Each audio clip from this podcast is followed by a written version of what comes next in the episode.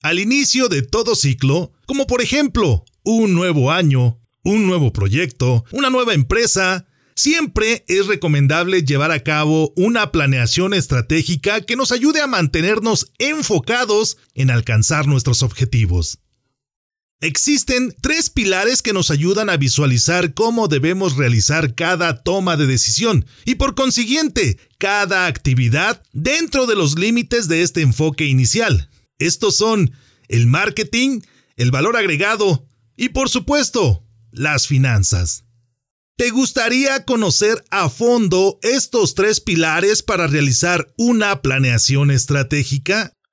Amigas y amigos líderes, les saluda con gusto Salvador Santoyo. Quiero compartirles esta entrevista que nos ha regalado mi amigo Carlo Aro acerca de los aspectos que deben ser contemplados para desarrollar un proceso de planeación estratégica exitoso. No te olvides de suscribirte, comentar, compartir y practicar estas herramientas. Y como siempre, te pido un favor Sígueme en mis redes sociales para seguir charlando acerca de este y muchos temas de liderazgo y algo más. Encuéntrame en Facebook e Instagram como Salvador Santoyo Speaker y en Twitter como Salvador Speaker. Bienvenidos al podcast de liderazgo y algo más. Para lograr tus objetivos y ser exitoso en los ámbitos personal y profesional, no es necesario reinventar la rueda. Puedes comenzar aprendiendo de los que ya han logrado el éxito.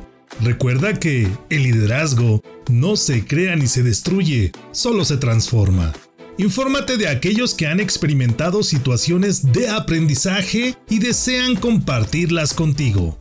En el podcast de liderazgo y algo más, te acercamos a los expertos en temas de liderazgo y todo aquello que está relacionado con tu crecimiento y desarrollo en los negocios y por supuesto en el área personal, de tal manera que recibas información, estrategias y pasos a seguir para alcanzar el éxito. Soy Salvador Santoyo, emprendedor, líder y comunicador quiero que caminemos juntos en el fantástico mundo del liderazgo. Acompáñame.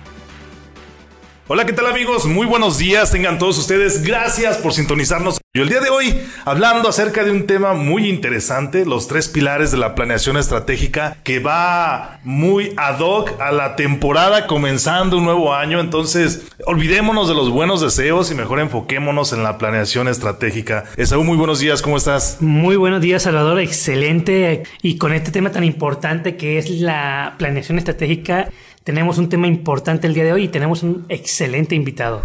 Porque además tenemos un experto, un gran amigo, Carlo Aro, que nos hablará acerca de esos tres pilares que debemos contemplar para hacer una planeación estratégica. Y para presentarlo como se debe, bueno, le voy a pedir a mi amigo Saúl García que nos diga quién es Carlo Aro. Gracias, mi estimado Salvador. Lleva ya ocho años de experiencia gestionando proyectos. Él es ingeniero con esta, con esta vasta experiencia liderando proyectos. Y el día de hoy, precisamente uno de los temas que más le admiro yo es la planeación estratégica. Hoy viene a contarnos eso de los tres pilares.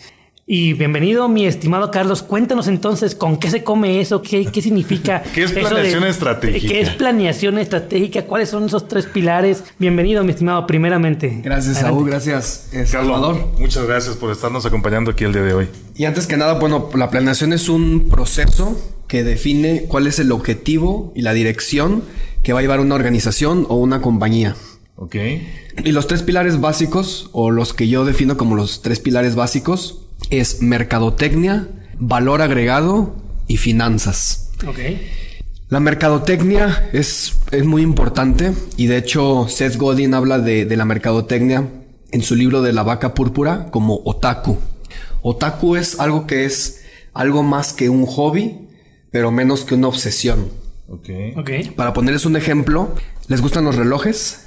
Sí. Quiero que se imaginen que van ahí por una plaza pasan por una relojería y en esta relojería en uno de los estantes ven un reloj que siempre han querido. Pónganle la marca que... Ese que termina en X. Ese que termina en X. ok. Y ya entran y le piden al vendedor que se los muestre, se los muestra, se lo prueban, se ven en el espejo con él y le dice, ¿sabe qué? Hoy se lo vamos a dejar a seis meses sin intereses. Eh, seis pagos de 10 mil pesos. Ok. Y se animan. Dicen, no, pues este año trabajé mucho y, y es algo que yo Me quiero. lo merezco. Me lo merezco, así es. Y empiezan a pagar el reloj. Y un mes antes de que terminen de pagarlo, les habla el vendedor. Y le dice, ¿sabes qué? Este mes nada más te quedan 10 mil pesos de pagar, pero es el aniversario de la tienda. Te vamos a dar el 50% al, relo- al precio del reloj, pero lo tenemos que grabar y le tenemos que poner el nombre de la relojería y aniversario. Entonces tú sabes que pues ya no es lo mismo. Claro. De alguna manera pierde cierto valor el reloj y tú dices, no, pues a mí no me importa y prefiero pagar los 10 mil y ya desme el reloj así como está, así como Claro. lo he querido. Eso es el otaku. Ujú. Entonces, para que una empresa eh, maneje esto, es importante saber cuál es el cliente o, los, ti- o el, más bien el segmento del mercado al que la empresa se quiere enfocar. Muy y cómo debe de enfocar toda su comunicación hacia ese segmento del mercado. A ver, mi estimado. Entonces, bueno, primero, antes de continuar con este tema que es de vital importancia, yo quiero saber cuál es la diferencia en primera instancia de planeación y de planeación estratégica.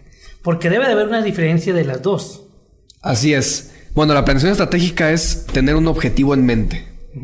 ¿Cuál es el objetivo que quiero lograr? Y que todos mis recursos los administre de tal manera para llegar a ese objetivo. Que estén enfocados. Así es, que estén enfocados. Y la planeación de igual manera puede cumplir ese mismo objetivo, ese, ese- ese mismo concepto. ¿Por qué estos tres pilares hacen de la planeación algo estratégico? Porque es como complementar toda tu estrategia. Muchas veces en, al- en algunas empresas eh, hay conflictos entre departamentos. Claro. Entonces, a veces Excelente. producción tiene conflicto con calidad.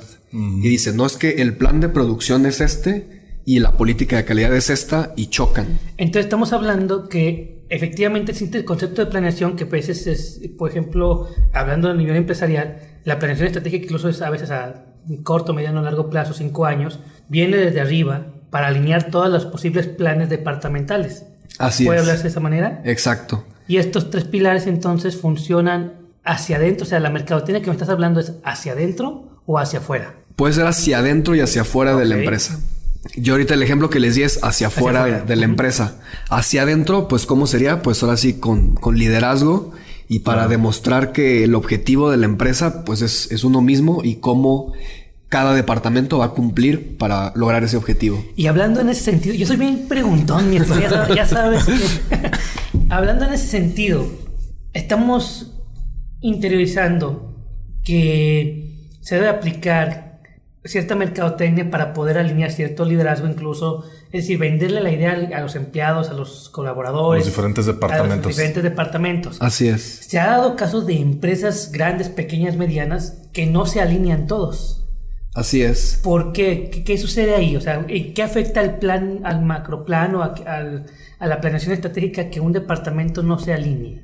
Pues ahí incluso se puede llegar a la quiebra de la empresa o a la división de, de la empresa. Muy bien. Eh, para atacar este tipo de situaciones, lo que yo recomendaría es, tienes dos departamentos en los que hay pues, dos líderes muy fuertes con dos, con dos visiones, de la misma planeación estratégica.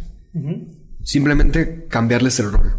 Por cuestión de, no sé, tal vez un cuarto, tres meses, que uno esté a cargo de un depart- del departamento contrario y el otro esté a cargo del otro departamento Excelente. para que de una manera empática vean cuál es la situación a la que se está enfrentando el otro gerente. Y al final es la mejor manera de, de hacerlo y, y de atacar este tipo de, de situaciones. Y hacia adentro, entonces, este pilar del que estás hablando, que es marketing, ¿cómo existe ciertos lineamientos que debo cuidar? O sea, ¿cómo sabemos que el ser humano nos gusta la estabilidad, no nos gustan los cambios? Claro. La planeación estratégica en muchos sentidos tiene que ver con ir, ir- ir continu- generando una continuidad empresarial, pero con ciertos cambios que van modificándose, que se van precisamente moviendo de manera estratégica para que pueda precisamente eh, funcionar todavía mejor, ser más eficiente la empresa, etcétera, ¿no? Lograr los objetivos que se quieren, etcétera. ¿Qué lineamientos debiesen de eh, manejarse? Sabemos que lineamientos son lineamientos generales, toda empresa, cada empresa es un mundo, pero ¿qué lineamientos a nivel interno debe manejar la mercadotecnia para gestionar la adaptación de esta plan, o la, la correcta ejecución, ejecución de este plan? Hay que visualizar a la empresa como una persona. A ver, cuéntanos, eso está interesante. Entonces, si la empresa, por ejemplo, la relojería X fuera una persona, bueno, ¿cómo sería esta persona? Pues sería una persona muy elegante, muy bien vestida, con muy buena presentación, muy buena imagen, mucha seguridad al hablar. Ese tipo de visión es la que plasmamos en los lineamientos. Entonces, los empleados tienen que parecerse a esa persona o intentar parecerse, intentar emular esa persona. Y una vez que ya tenemos esos lineamientos, eh, es cuando empezamos a exponer cómo se comunica la empresa. Entonces, a partir de, por ejemplo, ahorita que está muy de moda las redes sociales, bueno, ¿cómo contestaría esta persona a la hora de que le hagan preguntas? Ok, muy bien. Y así es como se empieza con, la parte de la, comunicación, basándose en, en, esta, en este concepto. Considero que hay dos departamentos muy importantes dentro del ámbito empresarial que te ayudan a reforzar precisamente todo lo que es el marketing interno y la alineación que existe hacia, los objetivos, que es el departamento de comunicación interna dentro de una empresa, que es el que te da a conocer cuáles son los objetivos, cuáles son los estándares que hay que cumplir, cuáles son las certificaciones que tenemos que cuidar, lograr, cuáles son las metas de venta, cuáles son las metas de calidad, etcétera, etcétera.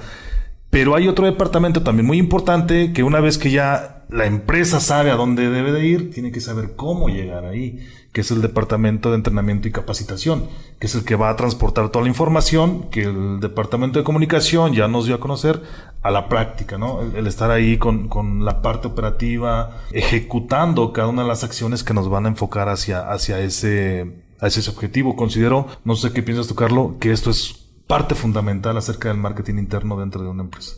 Sí, claro, o sea, todos los, todos los empleados deben de estar conscientes de, de cuál es el objetivo de, de la empresa y la idea de que, de que esas ideas bajen desde la dirección hasta la persona que esté más abajo en el organigrama, pues es a través de la capacitación.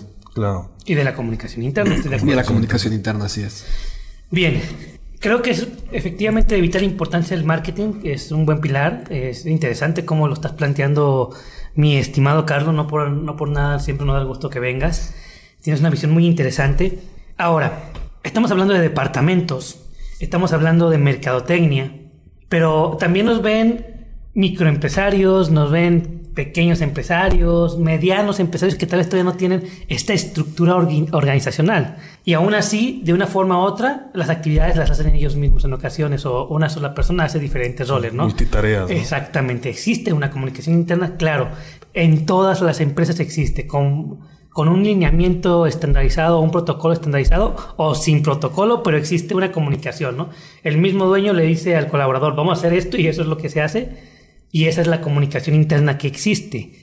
¿Cuáles serían entonces esos principios fundamentales? Creo que acabas de comentar algo muy interesante, eh, Carlos, que es eh, que venga desde la cabeza, ¿no? O sea, te da una sensación de seguridad, te da una sensación de poderío, te da una sensación a ti como colaborador, tal vez operativo si tú quieres, pero que ven que tú sabes que viene un lineamiento desde lo más alto, se viene trabajando, estemos de acuerdo o no estemos de acuerdo, sabemos que hay una directriz y sabemos para dónde vamos. En las pequeñas empresas o microempresas, en ocasiones esto no se ve tan claro y hay mucha gente que nos puede estar viendo en este momento en liderazgo competente que tal vez tengan un pequeño negocio, una tiendita de ropa, que están muy a gusto y absortos tal vez en, en la dinámica de estas épocas, pero ¿qué va a pasar en el siguiente año? ¿no? Es decir, ¿por qué una persona debiese hacer una planeación para el siguiente año? Y esa persona, ¿cómo va a empezar a diseminar, no diseminar, a impregnar más bien su visión en sus colaboradores? obviamente a través de hablar con ellos y demás, pero ¿qué, qué recomendación le darías a este tipo de personas primeramente? ¿Cómo manejarían esa comunicación, por ejemplo? El primer beneficio de, hacer una planeación estratégica pues es crecer. ¿Y crecer qué significa? Pues tener más ventas. Claro. Entonces, ¿eso cómo beneficia a la organización? Pues si en un día empezamos, si somos tres empleados, el próximo año podemos ser cinco empleados. Claro y probablemente uno de los otros empleados ya va a tener un mejor puesto. Y un mejor sueldo. Y un mejor sueldo. Excelente. Entonces yo creo que esa es la manera más, más fácil, más sencilla de, venderlo, ¿no? Pues si, si la cabeza crece, pues todos los demás que forman el cuerpo crecemos. Excelente. Y lo básico, bueno, para empezar sería poner objetivos. Y para poder poner objetivos claros, hay que saberlo, hay, hay que saberlos medir. Claro, claro. Entonces hay que tomar mediciones en qué aspectos voy a ser los que quiero mejorar Si es una pequeña tiendita, pues no sé, si en diciembre de este año vendí 10 mil pesos, en diciembre del próximo año quiero vender 14 mil pesos. Y nada, porque, porque nada más en diciembre, ¿no? O sea, porque siempre nos... Ah, claro. O sea, porque siempre nos esperamos hasta los meses buenos. ¿Qué podemos hacer en los meses que no nos va tan bien? Pues sí, claro. Por ejemplo, una meta del próximo año sería, bueno, que mi peor mes sea un mes promedio de este año. Excelente. Entonces, si este mes vendí 6 mil pesos y normalmente vendo 10 mil, pues que el próximo año la meta mínima sean 10 mil pesos. Excelente. ¿Tiene que ver con el otro pilar de finanzas? Así es. El siguiente pilar es el valor agregado. Vamos viendo. El valor agregado, como su nombre lo dice, pues es en la parte de mercadotecnia ya entendimos al cliente, ya sabemos comunicarnos con él y ya sabemos qué es lo que quiere. En valor agregado es darle eso que quiere. Hay un libro muy interesante que se llama La estrategia del océano azul de Chang Kim, donde habla que hay dos tipos de océanos. El océano azul, pero en el océano rojo, es un océano donde todo el mundo se está peleando. Saturando ya. Ajá, es un océano saturado, es una industria muy saturada, como puede ser la industria refresquera, donde solamente hay tres, cuatro competidores. Y el océano azul es crear tu propia industria. Entonces, yo si tengo una tiendita, bueno, ¿cómo puedo diferenciarme de todas las miles de millones de tienditas que hay? ¿Qué puedo hacer diferente para que los clientes, en lugar de que vayan tal vez a otra tienda de alguna cadena nacional, mejor vengan a esta tiendita? ¿Qué, ¿Cuál va a ser mi diferenciador? Puede ser, no sé, la compra de después de cierto monto yo te voy a regalar un café. O después de cierto monto yo te voy a dar un 10% de descuento. O después de acumular tantas visitas, yo te voy a dar esto. Entonces es conocer al mercado y ver qué le podemos dar. Claro, que hablabas de los beneficios, ¿no? De los beneficios que puedes otorgar o, que o a los que se pueden hacer acreedores después de cierta fidelidad o de cierto desempeño, como en la empresa, ¿no? Que si crecía la cabeza de la organización, bueno, crecen, crece el resto de las partes del cuerpo. Es decir, son los beneficios que se obtienen cuando tienes un performance o un determinado performance, ya sea en lo personal, en una empresa o en una microempresa, como estás mencionando. Así es. Y hay sectores que ahorita son muy tradicionales, pero que los puedes combinar con algo de tecnología y puede dar un giro totalmente diferente. O simplemente remodelar el mismo sector sin, incluso con tecnología o sin tecnología, pero con diferentes estrategias como tal de marketing y demás, ¿no? Así es. Fidelidad del cliente, etcétera. Simplemente un proceso nuevo de atención al cliente personalizado en tiempo real, justo o en casa casi que genera tal vez un costo de inversión, pero tal vez puede ser un diferenciador interesante. Es decir, puede ser algo muy innovador en cuestión de tecnología informática o puede ser algo innovador en cuestión de tecnología como concepto general de la tecnología. Así es. El segundo de los pilares que nos platicabas acerca del valor agregado, ¿qué más podemos profundizar acerca de este punto, Carlos? También algo que ahorita está, ahora sí que de moda, es tomar dos conceptos, puede ser algo tradicional o algo tecnológico, combinarlo y ahí innovar. Como por ejemplo puede ser el, bueno, ya ha sido el caso de Uber, donde una industria tan tradicional como la del taxi que llevaba más de 100 años funcionando de la misma manera, ellos lo combinaron con la parte de geolocalización o GPS. Lo combinaron y pues dieron un producto totalmente nuevo, donde uno ya no tiene que salir a la avenida es levantar la mano y estar buscando a, un taxi, sino que uno desde su celular simplemente puede, desde la comunidad donde uno esté, pedir el servicio. Airbnb es otro ejemplo.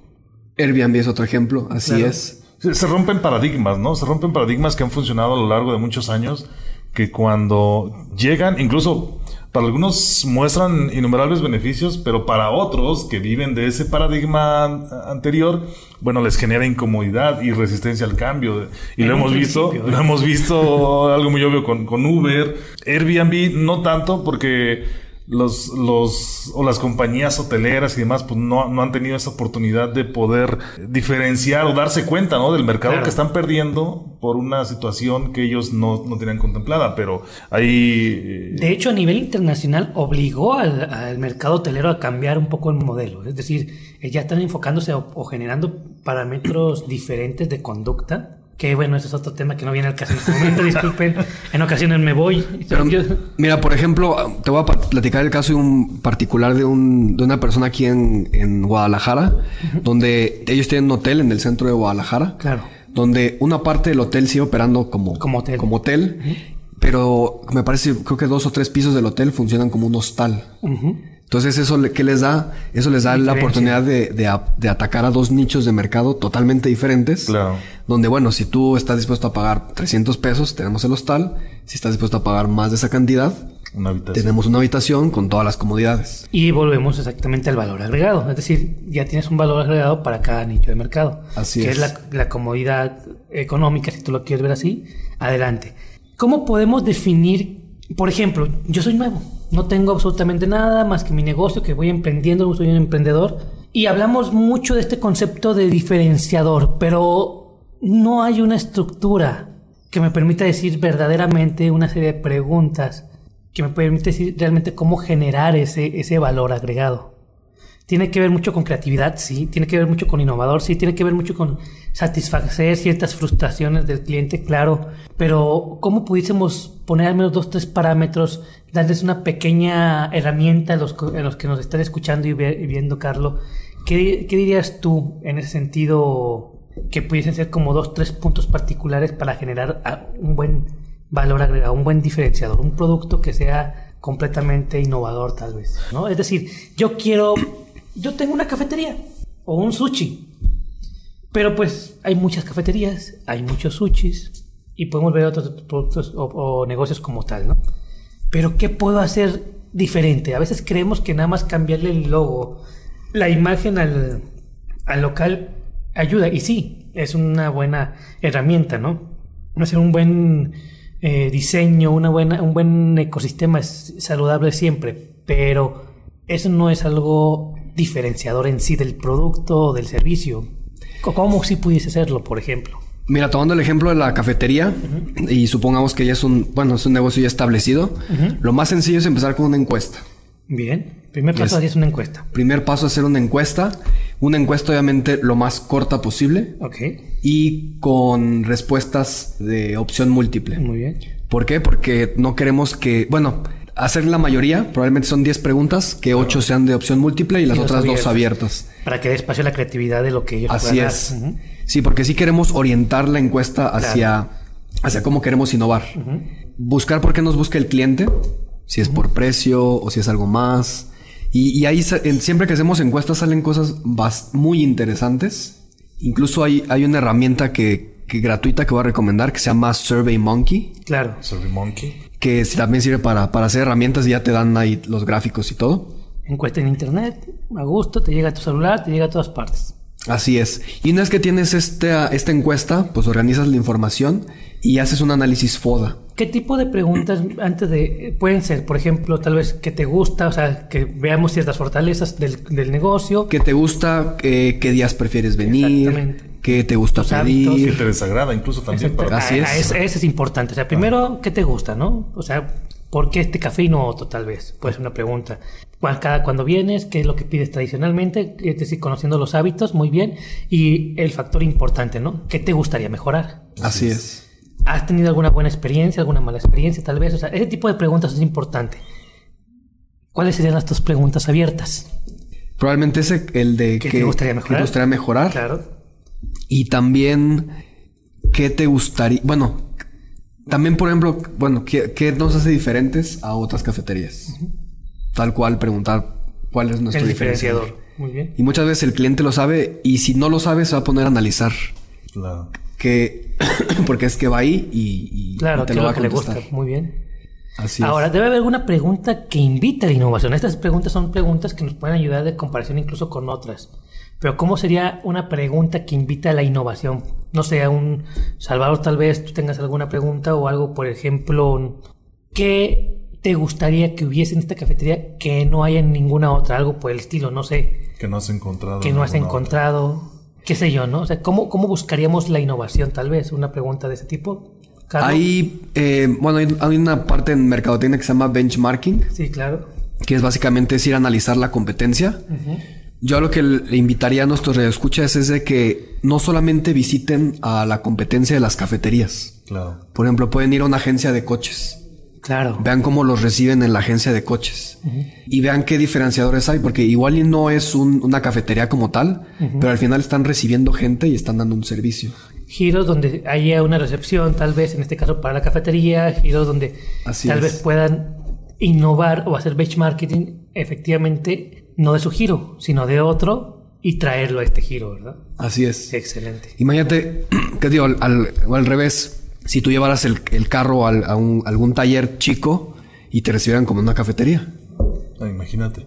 Imagínate que te dijeran, no, su carro va a estar listo a las 6 de la tarde. Eh, gusta que le llamemos un taxi o un Uber o usted se puede regresar por o su. quiere que se lo llevemos a su domicilio. Así es. Entonces, es un negocio muy tradicional, pero es un concepto de servicio totalmente diferente e innovador. Y, ahí trabaja sobre la atención al cliente. Así es. Que en, en, otras situaciones la atención y él se puede sentir eh, atraído, ¿no? Este tipo de Entonces, primer punto, encuesta. Segundo punto, ¿cuál sería? El segundo, el segundo sería visitar otros negocios del giro y de otros giros, benchmarking. Así es. ¿Y el tercero? Y el tercero, hay un modelo que ahorita se ha popularizado mucho porque es muy sencillo de seguir, que es el modelo Canvas. Sí, claro. Modelo de negocios de, de Oscar eh, Alexander Ostelbalter. Así es. Entonces, para ahí identificar clientes clave, los proveedores clave, el segmento y tenerlo todo bien mapeado y ahora, este no tiene que ser un documento escrito sobre piedra. No, es un modelo, es un bocetaje. Es, un, documento vivo, ¿no? Es un documento vivo que todo el tiempo hay que irlo actualizando, digo, no día con día, pero sí podemos cada seis meses sentarnos a revisarlo claro. y ver que vaya de la mano con la planeación estratégica. Excelente. Muy bien, hemos tocado dos de los pilares. Dos. El marketing y el valor agregado. ¿Cuál sería ese tercer pilar fundamental para la planeación estratégica? El tercer pilar es el más fácil y el más complicado al mismo tiempo. ah, caray, a ver. es el más fácil porque simplemente es, son números y en los negocios pues solamente los números más importantes son los más y los menos. Claro. Cuánto entró y cuánto salió. Pérdidas y ganancias. Así es, pérdidas y ganancias. Entonces, el tercer pilar es las finanzas que necesitan mucha disciplina para llevarlas como se deben de llevar, pero una vez llevando esa disciplina, es muy sencillo llevarlas. Ok, entonces es que tenemos que estar vigilando esas finanzas y si realmente los objetivos a los que queremos llegar nos van o vamos a tener el suficiente sustento financiero para ir cumpliendo cada uno de estos objetivos. ¿Es a lo que te refieres? Así es. Y también, bueno, las finanzas se, dividen en, varias, eh, varios puntos. Uno, por ejemplo, sería el precio. El precio de mi producto o servicio es adecuado. Y este hay que verlo desde el punto de vista no solamente del mercado, sino también financieramente. Porque puedes decir, no, pues es que mi competencia da el café americano en 10 pesos. Claro. Pero yo no lo puedo dar en 10 pesos porque a mí me salen 12 pesos. Entonces, si yo lo doy en 10 pesos, quiebro. Sí, claro. Entonces, ¿cómo darlo en 12 pesos y cómo alinear todos mis recursos, mi mercadotecnia, mi valor agregado para que yo lo pueda dar en 12, el cliente valore los 12 pesos que cuesta? Y ahí es donde entra el VAL, o el valor agregado. Así es. Yo, me enfoco mucho en los microempresarios y, macroempresarios porque al final de cuentas son tal vez los que no están acostumbrados no estamos acostumbrados tal vez a este tipo de conceptos. Y quiero retomar otra vez la definición de planeación estratégica. ¿no? La planeación estratégica debe ser una planeación integral, es decir, debe de, completar todo, tanto hacia adentro como hacia afuera. A veces pensamos, eh, y uno de los eh, errores más comunes que he percibido en este nicho de micro y, y pequeños empresarios, es que usualmente generan una planeación hacia afuera. Es decir, trabajan el marketing hacia afuera, trabajan su valor agregado hacia afuera, que efectivamente es hacia afuera también, y trabajan sus finanzas hacia afuera, contemplando una estructura de costos pequeña hacia adentro, ¿no? Pero lo que a veces no contemplamos, por ejemplo, en la estructura de costos es cuánto me cuesta brincar al siguiente paso. Y ahí es donde muchas veces tronamos en los pequeños o microempresarios, porque crecemos pero no podemos soportar el crecimiento porque no fue contemplado financieramente hablando, o en procesos incluso de la capacidad o madurez de los procesos internos que tengo. Entonces la planeación debe ser integral, debe completar, contemplar todos los, todos los departamentos o todas las áreas en caso de que no tenga departamento, debe generar un marketing hacia adentro, precisamente de, de, alineamiento de, de, actitudes y procesos de todo, y hacia afuera para poder generar el crecimiento que estoy esperando, ¿no? Que, por ejemplo, a nivel, una empresa ya mediana, grande, un 5% anual es un crecimiento interesante, ¿no? Y si bien es cierto que se puede crecer aún más en cuestión de ingresos, en cuestión de, de, ganancias, también es cierto que en ocasiones si tú ves un monstruo, un, corporativo completamente enorme que planea un 25% de crecimiento, entonces hay una alerta ahí, ¿no? A ver, espérame, ¿por qué tanto? No, te cuesta también la estructura, algo, algo exactamente, algo está pasando, ¿no? Entonces, que ahí pones un ojo en ese, en ese tema, ¿no? Pero, pero los microempresarios y, pequeños empresarios no tenemos esa cultura. O, esa, esa, visión. Y, aquí puede surgir una pregunta. Si en tu planeación estratégica tú planeas crecer un 5% anual en tus ingresos, y si en algún momento dado tú tienes una demanda de tu producto que te puede llevar a más del 5%, no sé, 10%, pero no sabes si tu empresa puede soportarlo, ¿qué, qué haces? ¿Te arriesgas? ¿Te vas a, a satisfacer o a intentar satisfacer esa demanda que te está exigiendo mayor desempeño? O dices, no, mi planeación estratégica, que me dijo que para tener mis finanzas sanas debo de crecer solo el 5%, porque no voy a poder soportar ese crecimiento, no voy a poder soportar esa demanda, me voy a quedar sin flujo de efectivo, me voy a quedar sin, sin esta parte financiera o, esta base económica que me va a soportar. ¿Qué hace una empresa en ese, en ese aspecto? Aquí es donde es importante el, modelo Canvas, porque parte del modelo Canvas es tener a tus socios estratégicos bien identificados. Aquí en Guadalajara se ha dado muchas veces los casos en los que llegan proyectos muy grandes a la industria electrónica y son proyectos tan grandes que una misma empresa, incluso transnacional, no puede con el proyecto. No puede soportarlo. ¿Qué hace? Genera alianzas. Genera alianzas y se lo divide con los demás que están en el clúster electrónico aquí en Guadalajara. Yo me voy a quedar con el 40% del proyecto, tú con el 30% y tú con el otro 30%. Y de esa manera ya estamos absorbiendo el 100% del proyecto, no me estoy descapitalizando y aún así estoy creciendo. Entonces hay y, que... Y volvemos a lo mismo, ¿no? O sea, las empresas grandes, ya algunas medianas a grandes, ya tienen sistemas que pueden soportar muchos inconvenientes o muchos... Dentro del plan estratégico hay, hay algo que se denomina predicción de, de, de imprevistos, ¿no? O sea, puedes prever posibles diferentes detalles o o te puedes preparar para posibles imponderables. de esa manera, ¿no? Y entonces hay, hay, ya empresas medianas, pequeñas que tienen su reserva, que tienen ciertas cosas que deben de tener, pero uno pequeño y uno micro no. Entonces, esa pregunta es para el micro y pequeño empresario que tal vez nos están viendo en este momento, Carlos.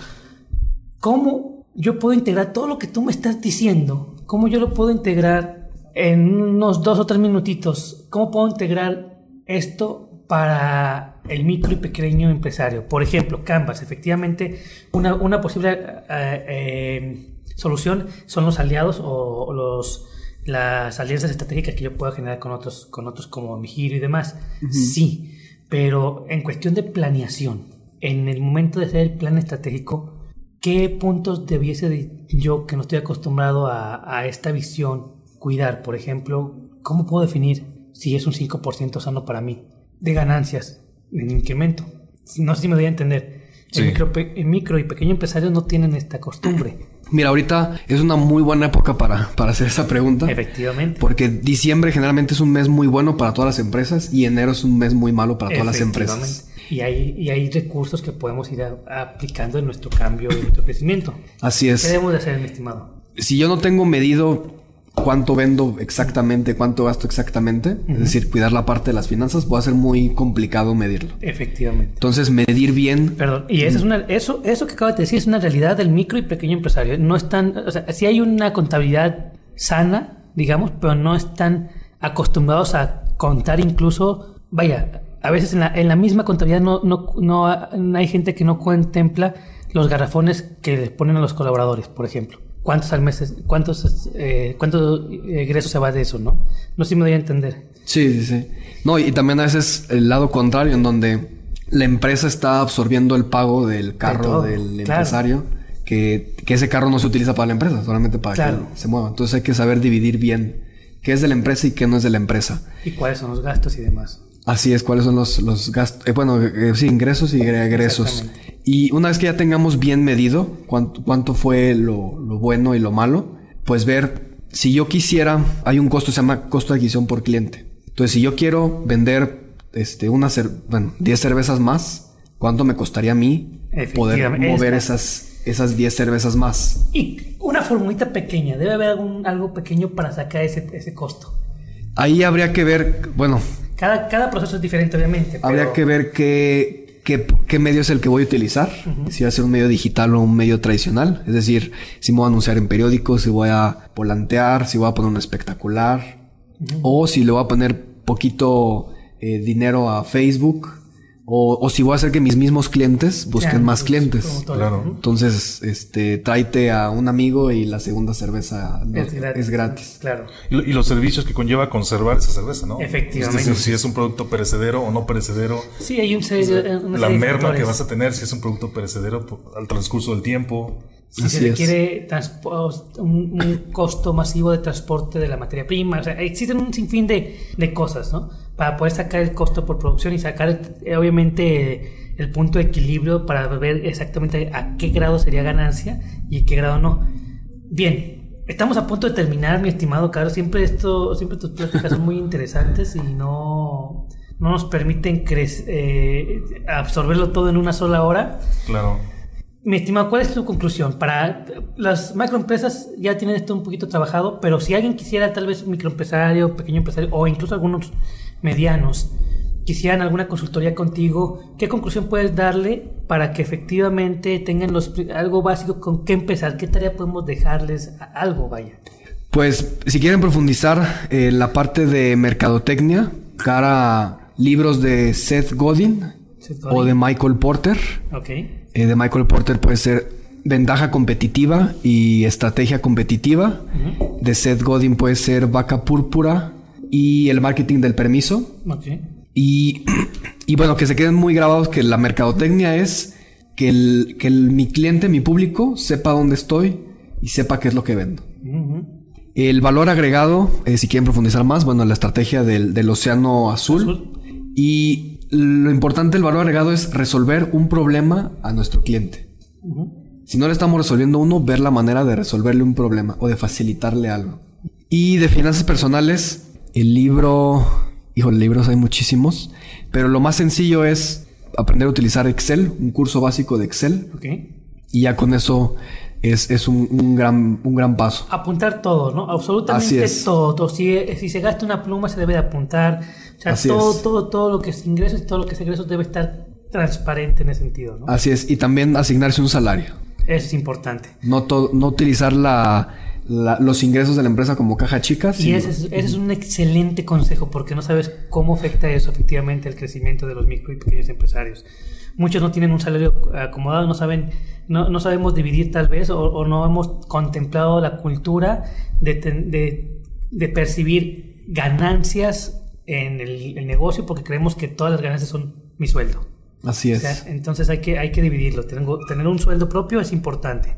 Así es, y también poner un, nuestra, como parte de la planeación estratégica, pues un crecimiento de sueldo. Efectivamente. Entonces estoy ganando 8 mil pesos, pues el próximo año quiero ganar 10 mil, bueno, ¿qué tengo que hacer para, poder ganar esos 10 mil? Así es. Muchísimas gracias, Carlos. Parte de la conclusión que yo percibo de este tema que hemos desarrollado el día de hoy acerca de los tres pilares fundamentales de, de la planeación estratégica, primero es que la cultura no está tan arraigada en pequeñas y medianas empresas, eso lo sabemos todo el mundo.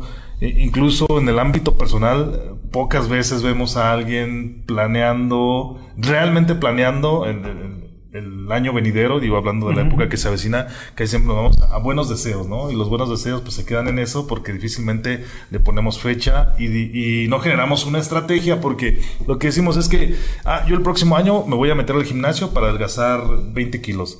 Pero nos ponemos a contemplar que este gimnasio tiene un costo, que el transporte para ir al gimnasio tiene otro costo, que la ropa deportiva que necesitamos para ir al gimnasio tiene otro, otro costo. Y cuando nos enfrentamos a ellos, a, ello, decimos, bueno, es que no contemplé estos gastos. Bueno, pues me claro. al gimnasio. Y nos quedamos con los 20 kilos que tenemos ya, en nuestro cuerpo. Lo mismo sucede con las empresas y más en las pequeñas y medianas que no existe la cultura, donde dicen, yo quiero crecer o, o vender lo más que se pueda, ¿no? Y se enrolan con empresas transnacionales que te pagan a 60 o 90 días y no contemplas que tienes que tener un flujo de efectivo durante esos 60, 90 días para poder soportar la operación. Y cuando se enfrentan a estos problemas, ok, entonces no me enfoco en estas empresas y no obtienen el crecimiento que tenían planeado, ¿no? Por decirlo de alguna manera. Entonces creo que es importante tener una cultura de planeación estratégica, conocer los aspectos básicos, al menos los que hemos platicado el día de hoy, que es la mercadotecnia interna y externa, el valor agregado y por supuesto eh, cómo vas a soportar económicamente todo este desempeño, ¿no?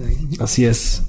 Muy bien, no sé, ¿algún otro comentario, mi estimado? Bueno, eh, más que nada una conclusión rápida de todo lo que ya también compartí es simplemente eso, ¿no? El microempresario, el pequeño empresario y el mediano empresario deben de contemplar una planeación estratégica. Deben de trabajar hoy en día precisamente con ciertos lineamientos que no, que creemos que por tener, ser parte de este nicho de mi pyme, no, no debo de hacerlo o no puedo hacerlo, ¿no? Entonces debemos de cambiar esa cultura. Tú lo dijiste muy bien, Salvador, incluso personalmente debemos de generar planeaciones estratégicas de nuestras acciones y demás del día a día, ¿no? Esto tiene que ver con liderazgo, ¿por qué? Porque el liderazgo va muy de la mano, el éxito va muy de la mano del liderazgo. Y para ejecutar, una cosa es generar la planeación, otra cosa es ejecutarla. y entonces se requiere el liderazgo. Muchísimas gracias, mi estimado. ¿Dónde te pueden localizar? ¿Dónde te pueden seguir preguntando. Me pueden buscar en redes sociales en Facebook como Carlo Aro Goitia. A ti, mi estimado, ¿dónde te encuentran? A mí me encuentran en www.esaugarcia.mx, en redes sociales como Esaú García o Esaú García del Real. Excelente, muy bien. A mí me encuentras en Facebook, también en mi página de fans como Salvador Santoyo Speaker. Gracias por escucharnos en este Tu Podcast, donde hablamos de liderazgo y algo más.